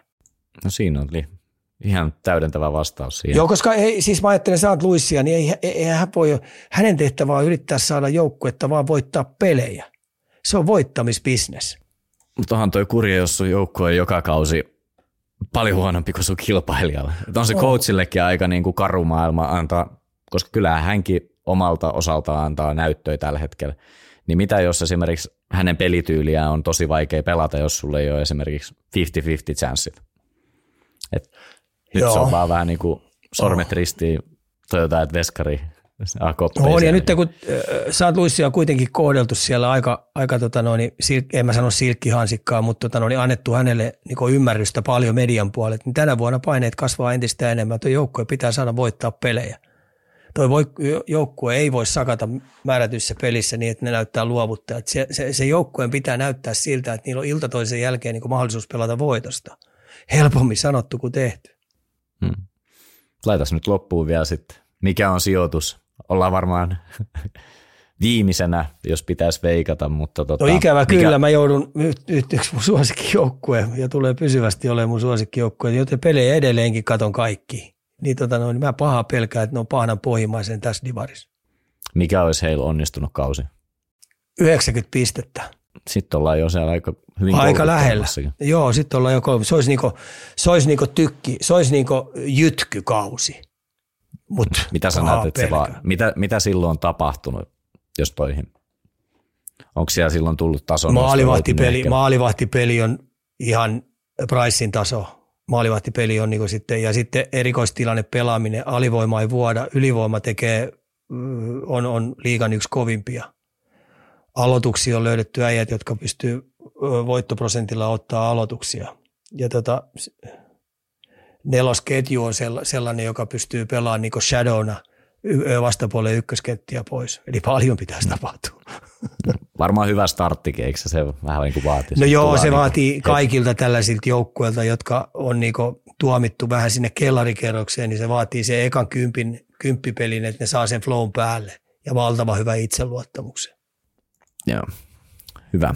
Otetaan jatketaan Kanadasta, mennään Ottava, Senators, omistaja vaihtunut, uusi kausi, sielläkin uusi mahdollisuus. Jos mä oikein nyt muistan, niin sä taisit aika isostikin olla Ottavan vankkureissa viime vuonna ja asettelit ihan playoffeihinkin sitä jengiä. Voi olla, että muistan aivan väärin, mutta semmoinen muistikuva mulla oli. Ydinryhmä sainattu pitkäksi aikaa ja apua haettu taas ympärille, eli miltäs nyt sun silmiin toi nippu näyttää ensi vuotta ajatella? 2 viimeistä vuotta, niin mä oon vähän liputellut näiden puolesta, että tulee tykkikausi heille ja tulee uskottavasti nousemaan lähelle pudotuspelitaisteluja ja jopa pudotuspeleihin, mutta en mä nyt 3 kertaa enää sano. Ai et lähde. Jotain hämärää siellä on. Nämä löytää jatkuvasti tiet ja keinot, niin pelata häviävää jääkiekkoa. Niille tulee pitkiä stinttejä, että ne on kurittomia jäähyjen kannalta. Jäähyongelmia ajautuu, lähtee pelin lapasesta, maalivahtipeliongelma tulee olemaan tai on tullut. Fuskataan puolustussuuntaa, pelataan ylipitkiä vaihtoja. Niin mysteerijoukkue, joka ei vaan löydä tietekeinoja niin pelata laadukasta jääkiekkoa, mikä heidän pitäisi jo pystyä, koska siellä on hirveän moni jätkä, niin ei ole mitään edes tokan vuoden miehiä. Mennään jo 3., 4. vuotta tuolla ja opetellaan edelleen voittavaa jääkiekkoa. Mystillistä. Niin, eikö toi ole just se paikka, missä on saanut nyt harjoitella niin kuin just ne nuoret kaverit on saanut olla isoissa roolissa alusta alkaen ja sä sanoit, että McDavid on harjoitellut sitä ykkössentterin roolia, niin kyllä tuossakin joukkueessa on aika moni pelaaja jo saanut siinä omassa roolissaan harjoitellakin sitä paikkaa. Ja nyt siitä on vielä maksettu siis pitkät sopimuksetkin, niin eikö se vähän niin kuin tarkoittaisi sitä, että näyttö päälle ja tulosta tai sitten niin kuin tulee muutoksia siihen ydinrunkoonkin? No joo, mutta millä sä teet noita muutoksia muuta kuin kauppaamalla sitten. Että kyllä tämä on niin kuin, mä en saa vaan jostain kumman syystä siitä otetta, että miksi se on näin, minkä takia tämä on kestänyt. Ja niin kuin sä sanoit, niin tässä on nyt useamman vuoden monet pelaajat on harjoitellut. Ja sitten kun ne on harjoitellut vielä, niin vielä aika paineettomassa tilassa. Että heillä on sallittu paljon sitä, että niin saa olla vähän niin kuin miinuspelaaja. Että ei siellä ole niin kuin faneista lähtien tai mediasta samalla lailla kimpussa kuin jossain esimerkiksi Montrealissa tai jossain Bostonissa. Että totta kai kritiikkiä tulee, mutta ei sillä tavalla paineistamaan, koska siellä edelleen vedotaan sitä, että on jälleenrakentamista. Ja sitten kuka sen omistaa sen seuran, että ja plää on ollut matkan varrella. Mutta haluan tänä vuonna näyttö päälle. Puhutaan sitten vaikka Stutzletsna, niin se on yksi sellainen pelaaja, jolta tänä vuonna odotetaan sit sitä, että silloin johtohaalarit päällä ja se on eturivissä näyttämässä suuntaa, että pojat tohon suuntaan, että mennään heittämällä ton numme yli ja ollaan pudotuspeleissä. Sama varmaan Katsakki, se on kyllä. Ja no tossahan on... Joo, sen tietenkin Taksakin nuorempi veljeistä, niin on vähän samanlainen persona, mikä on. Ja sillä pitääkin olla vapaus, että siitä saa lähteäkin välillä lapasesta. Että hirveä voiton tahto, mutta siitä ei missään nimessä kannata vääntääkään mitään muuta. Että antaa hän olla, että mä sanoisin, että näiden muiden pelaajien pitää pystyä samalla lailla laittaa roppaa likoon ja tuoda tunnetta siihen pelaamiseen ja tehdä oikeita asioita. Ja tuolla Taksakilla saakin lähteä välillä, että sillä lailla, että se opettelee kantapään kautta, että koska hölmöillä ja koska ei hölmöillä. Sytyttävä pelaaja. Mulla on muuten teoria tuohon, miksi nämä Ottavan tähdet ei ole saanut niin paljon kritiikkiä kuin esimerkiksi muissa kanadalaisseuroissa. No. Se on se, että ne on kuitenkin, kun ainahan draftivuosia ja varattuja pelaajia verrataan toisiinsa, niin pisteiden valossa mun mielestä nämä heidän varaukset on niin kuin varsin mallikkaasti kuitenkin siellä painonoito. Vaikka on tullut sitten omiin häkkiheilun, niin se on heilunut aika hyvän tahtiin sitten vastustajan päätyynkin. Niin sitten kun on jälleen rakennusvaihe ilmoitettu, että on, niin siinä sitten ollaan tyytyväisiä, että ainakin pisteitä tehdään. Ja tässä nyt kun pitäisi kääntää, niin jätetään vaan ne maalit omiin pois. Mutta onko se niin helppoa, että yhtäkkiä sitten pistetään myös puolustuspäässä ne luukutkin? No ei, sitten me katsotaan Syklum, joka tuli Arizonasta, eikö niin? Mm.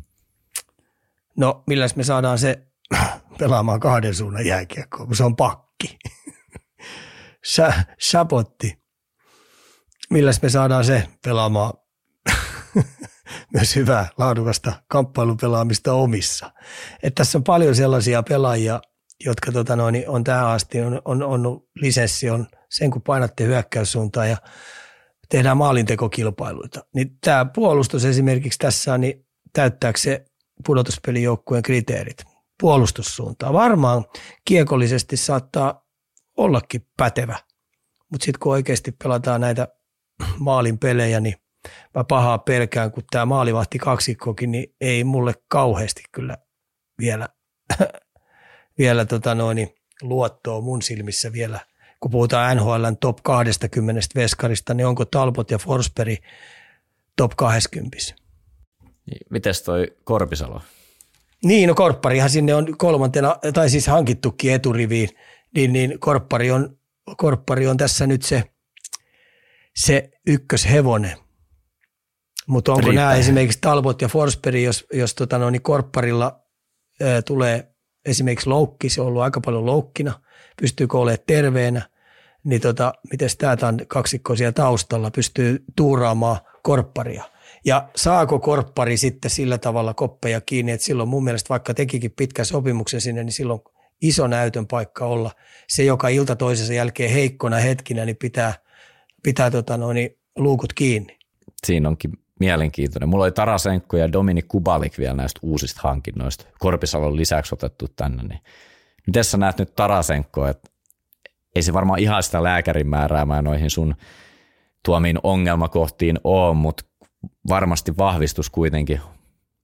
On, ja Tarasenkohan teki vuoden sopimuksen. Oisko ollut? Joo, mun mielestä se teki vuoden sopimuksen, niin ei se ole tullut sinne leikkimään. Se tulee tekemään tulosta.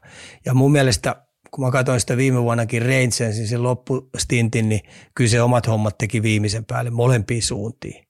Sitten se on riittävän painava, sitten se on taitava, niin kyllä se siellä täyttää mun mielestä kärkiketjun laiturin aika helpostikin. Ja varmaan toivon mukaan on tälle nuoriso-osastolle siellä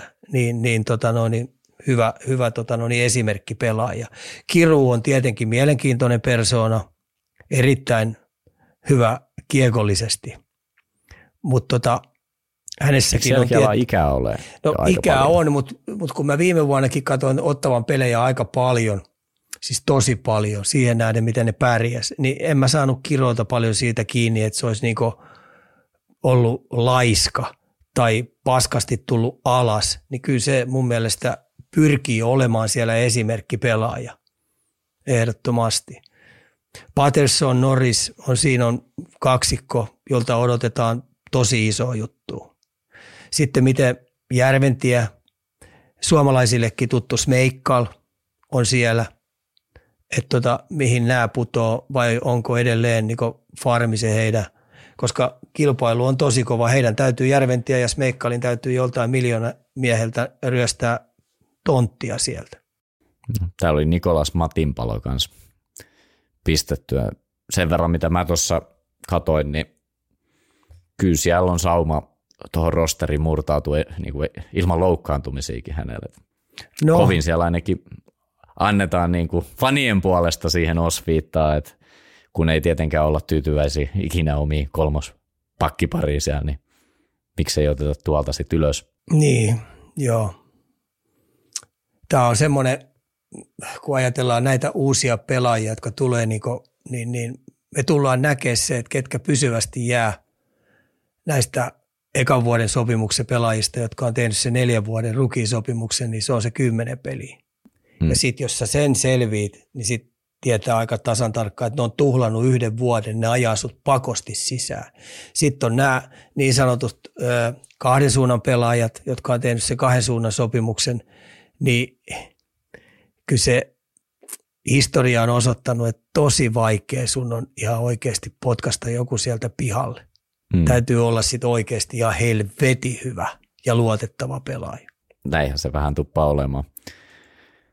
Viimeinen Ottavasta, mikä on tämän jengin ensinnäkin se sun sijoitus siellä ja mikä se olisi sitten se pahin kompastuskivi, mihin he tulee tänäkin vuonna sitten sun paperissa ilmeisesti kaatumaan? Kaikki puolustuspeliin liittyvät jutut ja kurialaisuus, että pystyykö ne olemaan kurialainen, tuleeko niille niinku jäähyongelmia ja niin edes poispäin. Et mä oon tänne itse pistänyt Ottavan 7:2. Eli mun luotto on tässä 2 viime vuoden aikana varissu alaspäin, koska on aika hyvin valmennettuja joukkueita ja mä en Tampaakaan ihan hevin lähtisi pudottaa alaspäin, vaikka sielläkin on isoja muutoksia tapahtunut. Heillä on kuitenkin liigan parhaimpia ylivoimia ja niin edes poispäin. Niin kyllä tämä on helvetillinen divisioona tämä.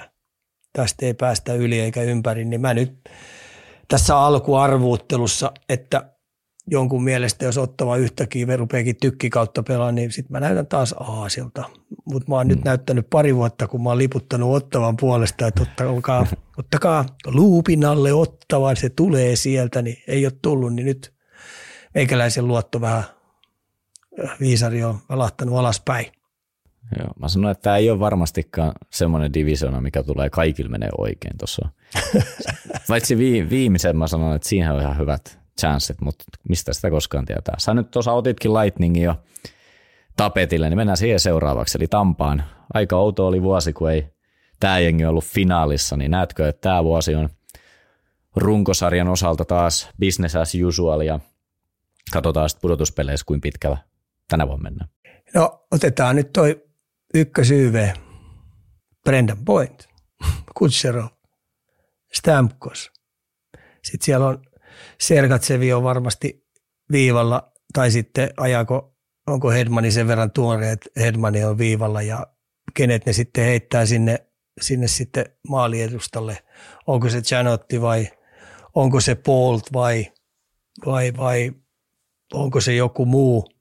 Mutta YV tulee Kutšerovin johdolla ole aika tappokova. Ja sitten kun Stamkosilla on kauhean sauva päässä sopimusneuvotteluinsa kanssa, ettei ne ole tarjonnut hänelle pitkää jatkoa tai jatkoa siitä ollenkaan, koska hän haluaa päättää Tampassa uran, niin silloin tietty raivomoodi päälle ja se heiluttaa häkkiä sit oikein kunnolla ja ilmoittaa, että katsotaan sitten kauden jälkeen.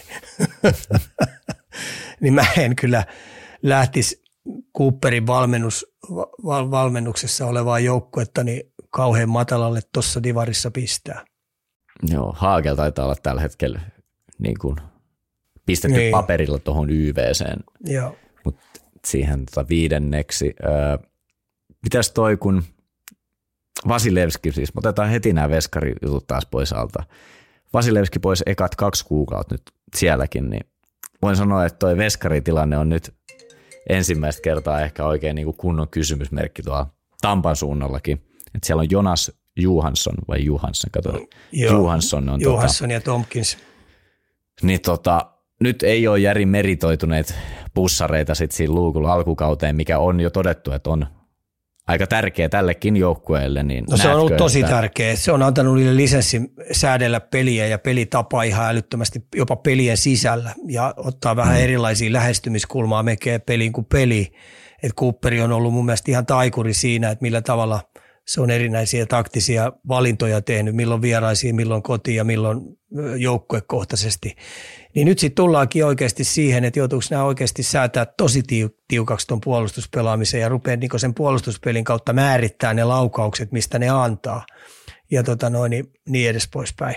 Mutta iso kysymysmerkki on tietenkin maalivahtipeli ja mä sanoisin näin, että tässä tapauksessa niin ehkä se voisi olla onni, jos ajatellaan, että jos tuo kausi lähtee ihan ok, heillä mennään ja ne kerää pisteitä, niin oikeasti Vasilevski saa nyt pitkästä aikaa kunnon breikin ja huilin. Ja mä oon ollut koko aika ihmeessä, niin millä ihmeessä toi Alien on pystynyt pelaamaan vuodesta toiseen niin tolla tasolla. Ja viime vuonna rupesi vähän näyttää, että rupeeko sekin olemaan ihan oikeasti niin kuin ihminen. Eli pistetäänkö Vasilevski tällä kertaa long term IR tuodaan playoffeisiin ja otetaan sitten muutama vahvistus taas markkinoilta tuossa. Niin, ei huono gamepläni. Koska edelleen me puhutaan, Vasilevskikin on, vaikka silloin vuosia ihan älyttömästi alla, niin se on aika nuori jätkä kuitenkin. Niin, antaa sen huilata siellä sitten. Niin on. Tämä vähän Tampan mallia, se on laillistakin ollut, niin joo. Jos se onkin hänen vuoro tällä kertaa ottaa huilia tuolta. Joo, jos vähänkin tiedetään GM, ketä siellä on, niin, niin se saattaa miettiä jonkun aika hyvän vedon tässä jo ennen kauden alkuun, jos puhutaan maalivahtiosastosta. Mm. Mitäs muuten, mitä pelaajia nostaisit Tampasta tällä hetkellä silleen, että kannattaisi katsojan silmällä pitää, mihin katseet kiinnittyy? No mä oon nyt kesän aikana tutkinut Kutšerovia aika paljon, minkä ihmeellainen hemmo se on. Niin laitojen lähellä ihan käsittämätön äijä. Siis sen pää pyörii kuin pöllöllä. Se adaptoi, se ennakoi kaikkien liikkeet tosi tarkkaan. Et jos me ajatellaan esimerkiksi Leonel Messi, joka myös Pohjois-Amerikkaan tuli sinne Miami potkiin palloon, niin se on samanlainen pöllö. Sen kumpuutteri reagoi koko aika omien ja vihulaisten siirrot.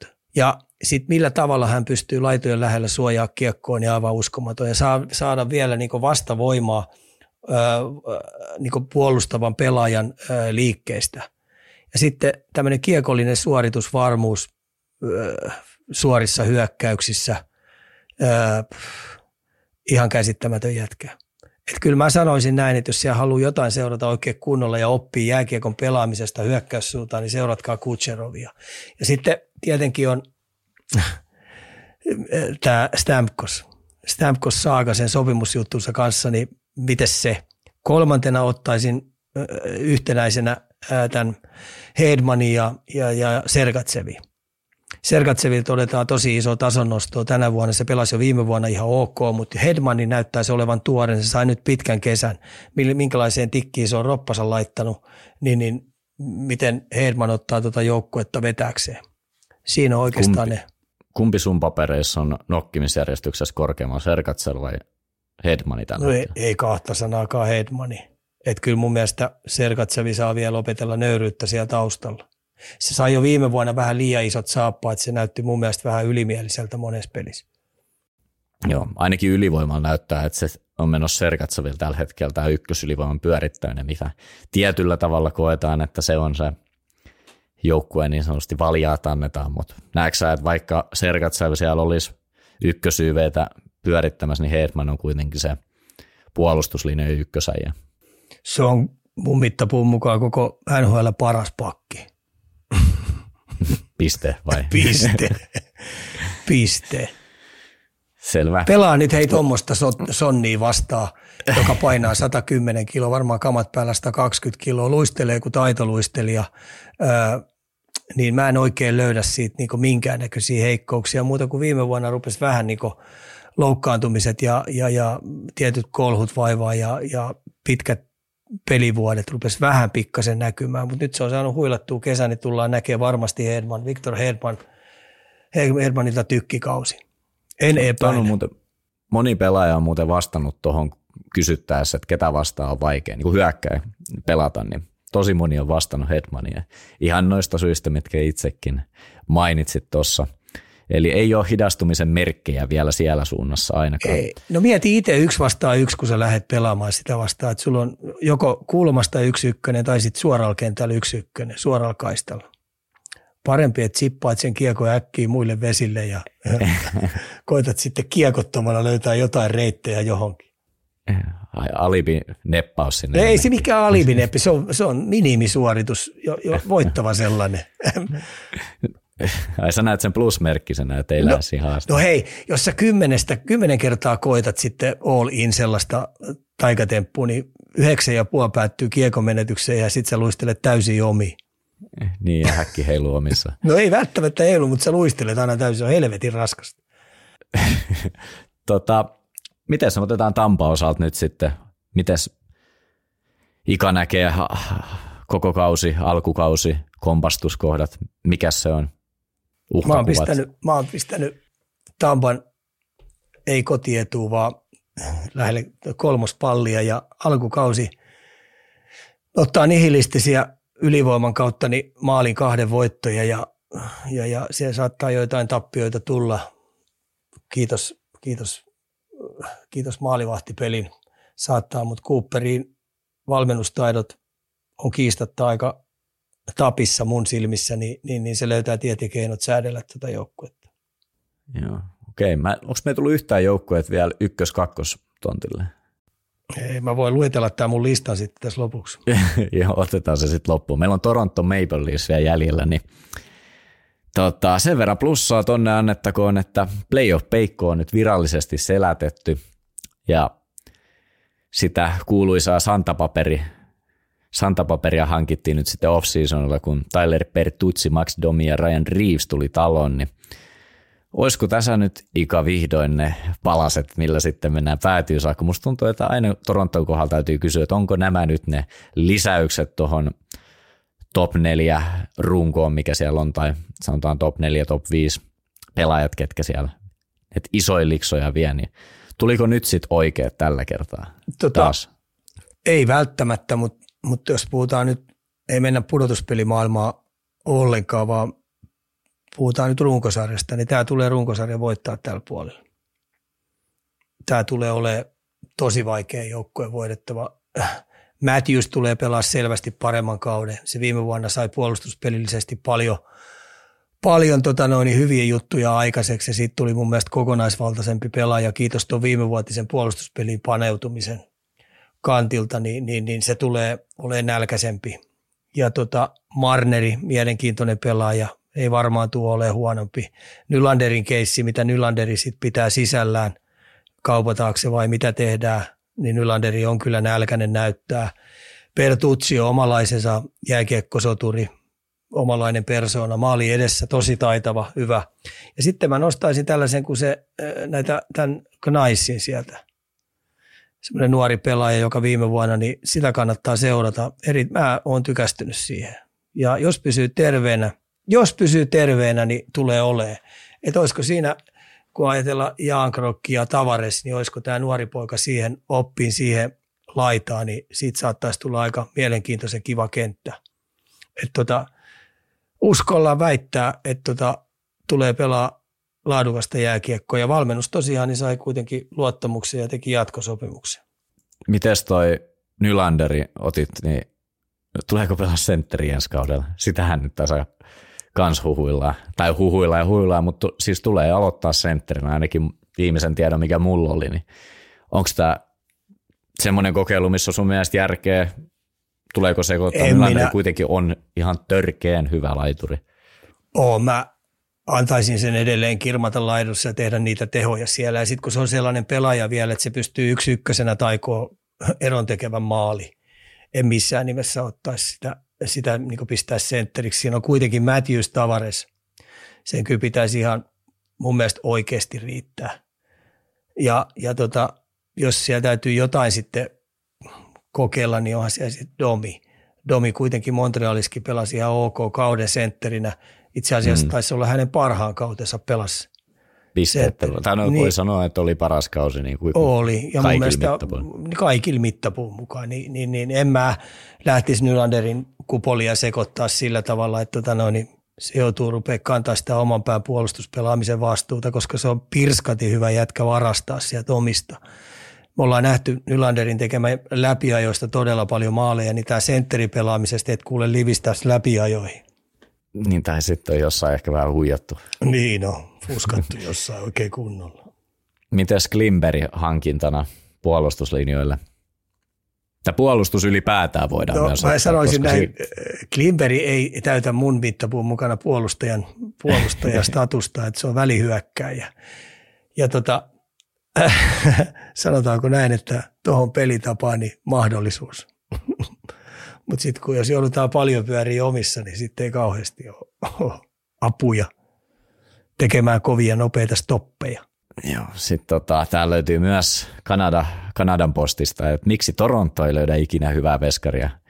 Ikuisuuskysymys tuolla Kanadassa, niin onko se oikeasti vaan se painekattila, mikä sitten ajaa sen, varsinkin veskarit siihen pisteeseen, että ei vaan koppeja tuu ehkä silleen, kun odottaisi. Toronto on jääkiekkomekkana samanlainen paikka kuin Montreal.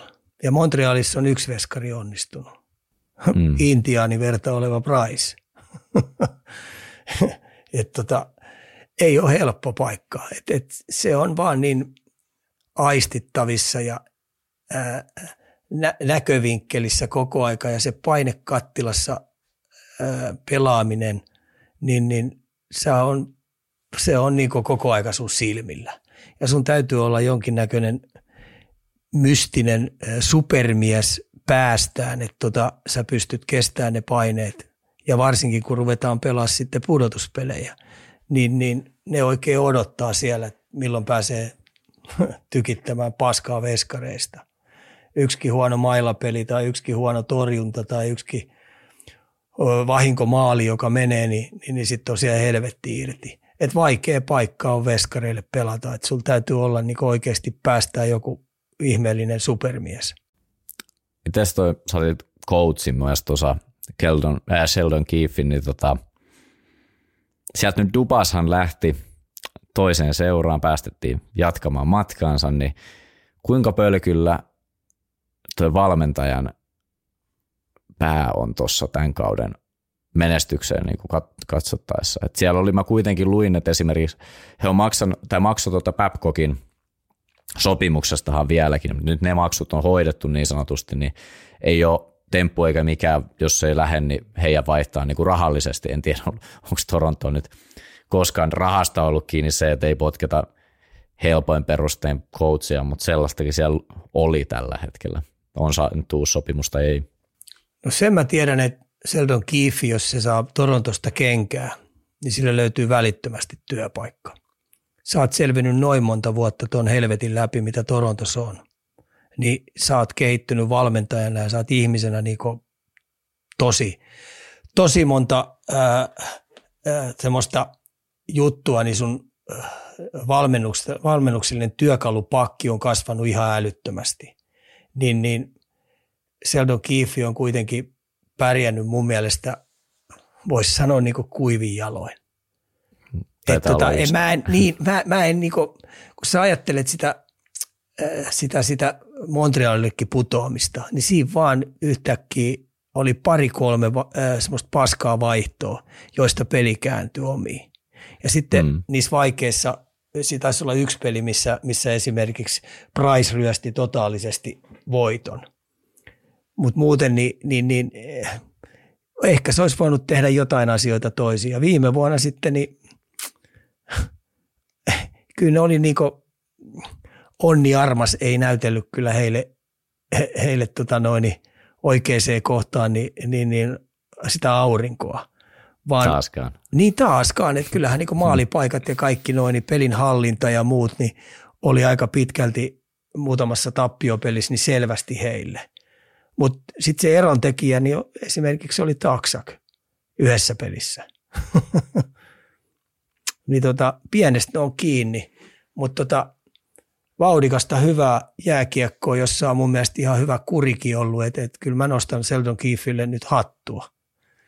Kovassa mankelissa äijä ollut. Totta kai aina kauden jälkeen jokainen valmentaja, kun se ei päätyy asti mene, niin se on pettymys. Sen vuoden tarina on heitetty roskakoriin ja sieltä löytyy aina ne momentumit, missä voisi tehdä jotain asioita toistepäin. Mutta senkin takia, niin mä sanon, Sheldon Keefe on selvästi parempi valmentaja tänä vuonna, mitä se on esimerkiksi viime vuonna. Uskotko sä, että Toronto tulee muuttaa niiden pelitavassa jotain? Ei, päinvastoin mä veikkaan, että tuo puolustuspeli sapluna, mikä niillä oli, niin ne ehkä piirun verran nostaa vielä hyökkäyspelaamista lisää. Joo, tuoks tämä santapaperiosasto jotain uutta sinne, vai onko se ehkä nyt otettu sinne sitä varten, kun varsinkin pudotuspeleissä, niin ehkä se fyysinen peli oli se, missä vähän jäätiin ehkä kakkoseksi, ja se korostus niissä peleissä sitten, mutta miten tuon runkosarjan osalta? No sen verran, mitä voin varmasti melkein sanoa, niin heidän tämmöisiin niin sanottuun tähtipelaajiin, niin runkosarjassakin on aika kovia tällejä tullut. Niin esimerkiksi Reeves rauhoittaa sitä aika paljon, olemalla vaan läsnä siellä vaihtoaitiossa. Että kyllä sillä vaan on merkitystä. En mä tarkoita sitä, että kukaan niinku pelkää siellä, mutta kukaan nyt ei lähde enää tietoisesti tekemään sitä, että nyt vedetään niinku sielu pihalle taklaamalta Matthewsilta, koska sitten se ei ollut oikeasti vähän niinku vastaamaan siihen. Mm. Jaha, se olisi sitten Atlantin divisioona sitä myötä siinä. Otetaan yleisellä tasolla paria. Ensimmäisen tietenkin, miten se sun listaus menee, niin otetaan tänne kuule ihan ylös, niin voidaan taas sitten naureskella jälkikäteen kaikki. Eli ykkösenä oli Toronto, eikö niin? Kyllä. Miten se jatkuu siitä? Boston. Oho. Tampa. Ja ketäs on nyt nelonen sitten? Buffalo. Oi. Florida. Ja sitten se on vielä kaksi Detroit. Viimistä. Ottava ja Montreal. Aivan, sieltä puuttu noin. Nyt on ylhäällä, niin saadaan varmasti sitten tehty jonkin sortin muistutuskin tonne. Täytyy muistaa pistää nyt meidän Instagramiin sun fantasy-joukkue sekä sitten tämä divisioonalistaus. Täältä löytyy vielä muutamat kysymykset, niin jatketaan niiden osalta vielä tämä jakso. Eli niin kuin liigankin osalta, niin 10 pelin jälkeen sitten me ollaan varmastikin todella paljon viisaampia aina. Mutta mä ainakin nautin tästä spekuloinnista, niin jatketaan ihan hetken verran vielä. Niin mistä organisaatiosta on hankalin tie ylös, jos me nyt katsotaan tätä divisioonaa? Ja tarkoitat niinku pelaajana? Pelaajana ylös, joo. Eli voit ottaa eri pelipaikatkin, jos irtoaa saman tien. Toi on niinku tosi paha. Mä yleisesti ottaen tekisi mieli sanoa, että kaikista, mutta kyllä toi on tosi paha. Että onko se esimerkiksi? Sanotaan nyt tämän vuoden joukkueesti Toronto. Tuleeko siihen myös lisänä sitten tämä media ja kaikki muukin siihen, mikä sitten tietenkin omalta osalta vaikeuttaa sitä murtautumista, koska paineet on tietenkin kovemmat? Onko sä laskenut tämänkin tähän vai onko se? En ole, että ihan kun katsoo rosteria, niin keneltä, jos siellä on naulattu esimerkiksi 12 hyökkäjän paikkaa, niin on Reeves. Ketä sen pystyy sieltä ottaa, joku juniori. Niin kun sä käyt sen listan läpi, kun mä nostin sen Knaissinkin sieltä, niin se on kuitenkin jo viime vuonna todisti, että se pystyy tekemään tulosta. Niin se on yksi heille, jota he laskee, että kun tuosta lähtee jotain pelaajia pois, niin se pystyy heillä astumaan eturiviin. Sitä ajetaan tuon sisään. Että kyllä Toronto on mulle se nyt tällä hetkellä se, jos on tosi vaikea. Esimerkiksi kun ajatellaan Roni Hirvosta siellä, niin kyllä se tie aika tiukasti 12 hyökkääjän osalta, niin ei se kyllä Max Domilta paikkaa ota. Ei, ja siellä on kyllä, mä just avasin tähän, niin on muuten Jankro, Kempf ja Reeves nelonen, niin siinä on kaikilla aika hyvin varmaan vedetty nuo roolitukset sinne jo, että mitä varten heidät on alun perin hankittu. Kun ne valmentajat pistää aina ne, kutsutaan tarranimet sinne flappitaululle aina ja sitten siellä on ihan tasan tarkkaa ne jätkät, niin ne on aika pitkälti ne ketjut suunniteltu ja muut, niin tietenkin loukkaantumiset on yksi, joka siitä aukaisee ovia, mutta ryöstääkseen joltain tuossakin rosterista jonkun pelipaikan, niin kyllä se aika kaukainen haave on. Niin me mennään tähän armian joppetyyliseen grindaamiseen, että jossain organisaatiossa niin sun täytyy sitten 2 vuotta grindata siellä AHL:ssä. Ja siltikin niin tuntuu, että sinne on aika pitkä matka sinne ylös. Sitten tietenkin tuuri voi olla loukkaantumiset avaa sen tilaisuuden näytön paikkaan. Millä jengillä kirkkain tulevaisuus on seuraava? Eli näistä Atlantin. Oh my god. Mun on sanottava Buffalo. Okay. Siis mä oon jotenkin sokissa, kuin Buffalon vankkureissa se nykyään on, kun mä oon kuullut monet vuodet, kun se on aina lytätty sinne alas, mutta sustahan on pienimuotoinen fani tullut jopa. Ei, mä sanoin siitä, että esimerkiksi puolustus, siellä rupeaa olemaan 4 kulmapalaa. 4 kulmapalaa, hyväikäisiä jätkiä. Sentteriosasto.